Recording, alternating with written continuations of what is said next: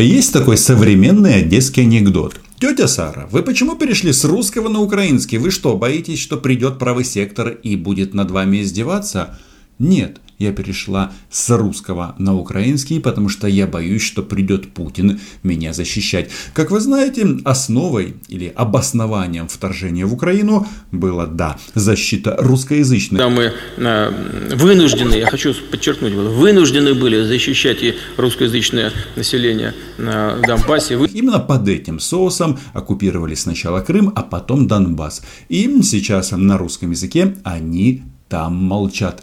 И, как известно, жизнь в России это сплошной праздник, особенно вот э, в ближайшее время. Смотрите, 24 а, июня будет парад на Красной площади, а 1 июля всероссийское голосование по поводу обнуления президентских сроков Владимира Владимировича, но кое-что я запамятовал. Дело в том, что совсем недавно, 6 июня, весь мир, ну и естественно Россия, отпраздновали День русского языка – и мне кажется, эта дата важна и для нас. Ведь как происходит? Сначала они размахивают томиком Пушкина, а потом приходят танки Путина. Об этом сегодня поговорим. Меня зовут Роман Цымбалюк, я корреспондент агентства «Униан» в Москве.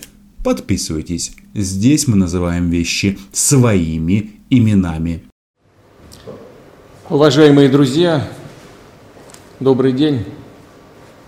Очень рад всех вас приветствовать в день рождения нашего великого поэта. И поздравить с Пушкинским днем и днем русского языка. Сколько в своей жизни я слышал заявлений на тему ущемления русскоязычных. И получается, что их ущемляют везде. Ну, по крайней мере, там, где нет российского флага. Потому что там, где на российский флаг, ущемляют все остальные языки.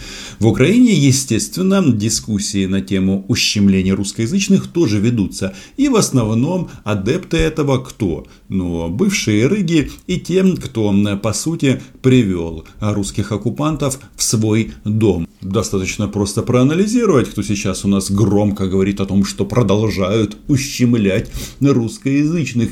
Да, все эти дискуссии ведутся исключительно на русском языке. И те, кто топит за русский в Украине, во-первых, они зовут оккупантов дальше, ну а во-вторых, они же не за русский, а болеют а выступает, чтобы не было украинского. Ведь вот эти вот тезисы, там, второй государственный, хотя, слава богу, в нашей стране этот вопрос уже как бы снят, и об этом говорят соцопросы, но те, кто страдает по этому поводу, они же хотят чего? Они хотят, чтобы не было украинского языка, и нужно отметить, что на оккупированных частях Донбасса так и произошло. Там на оккупационной администрации официально запретили украинский язык. Да, они там себя позиционируют как отдельное государство. Так вот, Украины и украинского языка автоматически там не стало. И это не совпадение, это российская государственная политика.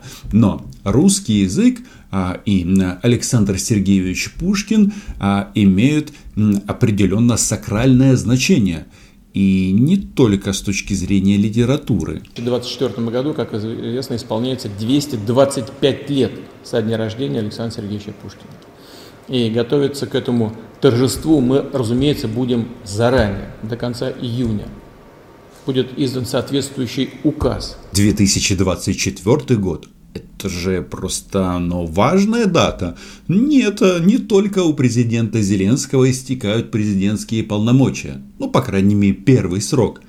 Еще одного политика заканчивается президентский срок, и этот политик Владимир Владимирович Путин, который, собственно говоря, сейчас занимается вопросами обнуления – ну, осталось совсем чуть-чуть дождаться. И в 2024 году можно будет отметить не только юбилей с э, момента с дня рождения Александра Пушкина, но и э, вступление Владимира Путина на пятый президентский срок. Теперь же от новостей литературы переходим к геополитике. Ведь, как известно, портрет А.С. Пушкина прибит на щит а, российской внешней политики. И, естественно, там, где а, говорят на русском, там, где читают Пушкина, желательно на русском языке, Это что значит? Действительно, там могут начать ущемлять этих людей. А это что значит? Нужно оказать им помощь. И примеры а, есть. Это, кстати, не только Крым и Донбасс. Посмотрите на постсоветское пространство. Там тлеющих конфликтов очень-очень много. В Южной Осетии и Абхазии а, тоже защищали, защищали, в конечном итоге отжали часть территории Грузии. И мы уже здесь с вами упоминали о том, что э, Пушкина любят не только в России, но и за рубежами э, нашей Родины. И хочу предоставить слово э, Джулиан Генри Лоуенфельду, э, который посвятил свою жизнь переводом произведений Александра Сергеевича Пушкина на английский язык.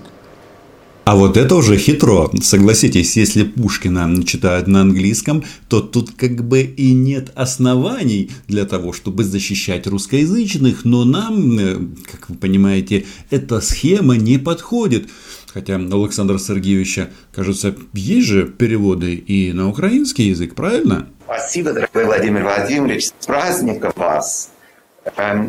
Я хочу, во-первых, благодарить вас, потому что до этого у меня не получилось за гражданство Российской Федерации.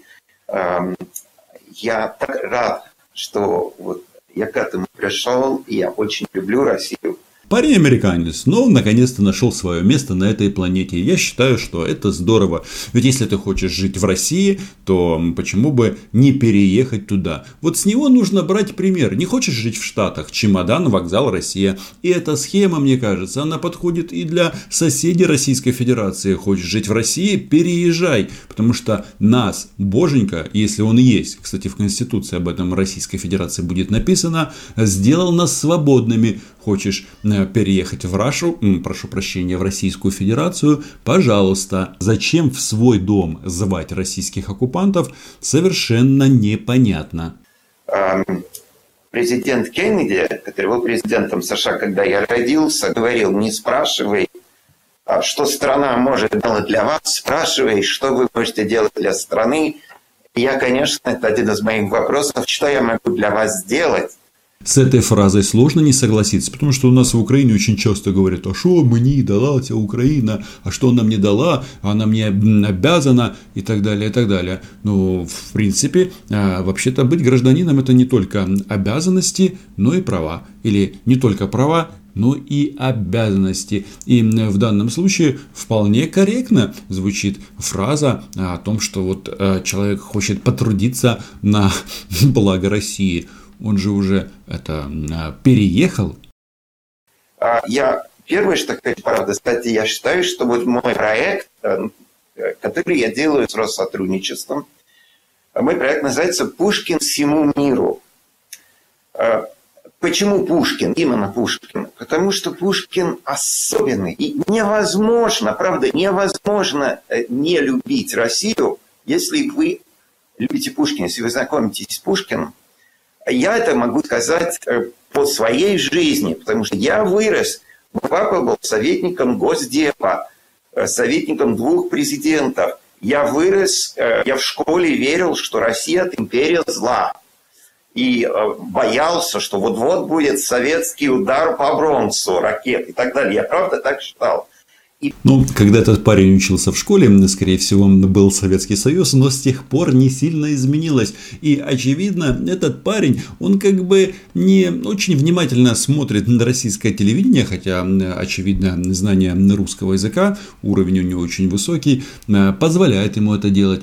И там бы он узнал о том, что именно американцы собираются а, каким-то образом напакостить Российской Федерации. А это значит что? Да, Россия должна быть готова, она ни на кого не нападает, она только защищается, и поэтому ее ракеты направлены правильно на Соединенные Штаты. Но вот эта вот формула, если ты любишь а, Пушкина, его творчество, значит ты не можешь не любить Россию, значит ты не можешь ну, не одобрять, скажу дипломатично, а, российские танки на улице твоих городов. Мне кажется, тут э, не все в порядке с логикой. Пока я не ознакомился знаете, ни умом, ни политикой я изменил свои взгляды, а именно через язык, через музыку, через литературу, через чудесные фильмы – не хочется расстраивать этого на российского, на американца, но как бы э, российские ракеты никуда не делись, независимо от того, э, на каком уровне и что ему нравится в русской культуре.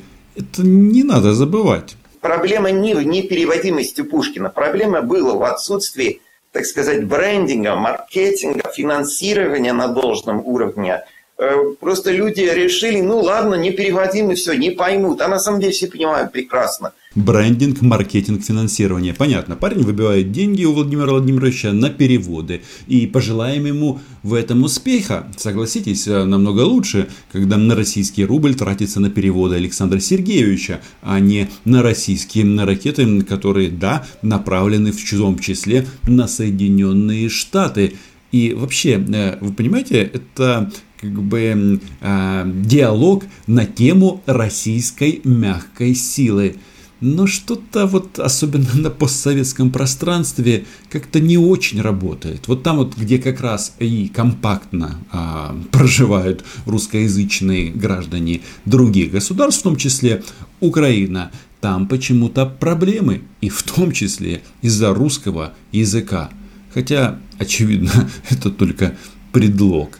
Но Владимир Владимирович, он этого а, товарища услышал очень и очень четко. И то, что он сказал, нужно услышать и нам.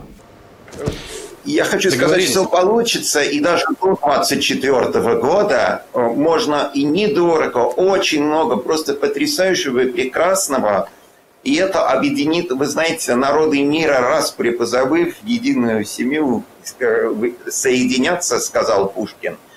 А, и это получится. Чуть-чуть нужно должным образом государственной поддержки, и все будет замечательно. Я ручаюсь народы мира объединит. Однако в современных российских реалиях, особенно на постсоветском пространстве, это значит что? Что других народов не станет. Ведь мы же знаем о том, что э, Владимир Владимирович неоднократно говорил, что он считает и белорусов, и украинцев, и русских или россиян, тут иногда сложно разобраться, одним народом.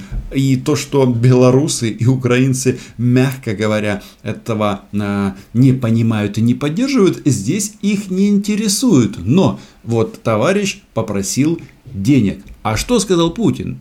Вам спасибо. Обязательно обсудим ваше предложение и сделаем все для того, чтобы реализовать самые лучшие ваши идеи. Спасибо большое.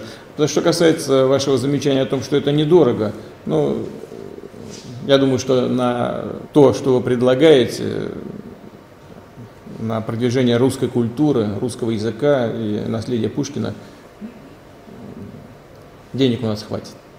Бинго! Будем защищать русскоязычных. Несмотря на падение цен на нефть. Тем более, что они, эти цены уже повышаются. Спасибо большое. Благодарю вас. Ну вот, Владимир Владимирович проговорился, потому что есть прямая взаимосвязь между ценой на нефть и российскими внешнеполитическими амбициями. В 2014 году бочка стоила около 100 долларов за баррель. В результате мы получили оккупацию Крыма и Донбасса. И потом цены упали, и вроде бы они как бы на эту тему стали немножечко э, мягче говорить. По крайней мере, дальше не наступают. А вот сейчас Владимир Владимирович говорит, что цены растут, будем защищать. И из этого нужно сделать только один вывод. Нужно заниматься своими ракетами. Главное не забывать, что в современной России работает это по-другому. Сначала они привозят томики Александра Сергеевича, а потом за ними приезжают танки. Возможно, на каком-то этапе а, на танках будут привозить а, книги и стихи Александра Сергеевича. На этом все. Читайте агентство Униан, подписывайтесь на мой YouTube канал. Ну и главное, чим більше мов ви знаєте, тим краще. Чао!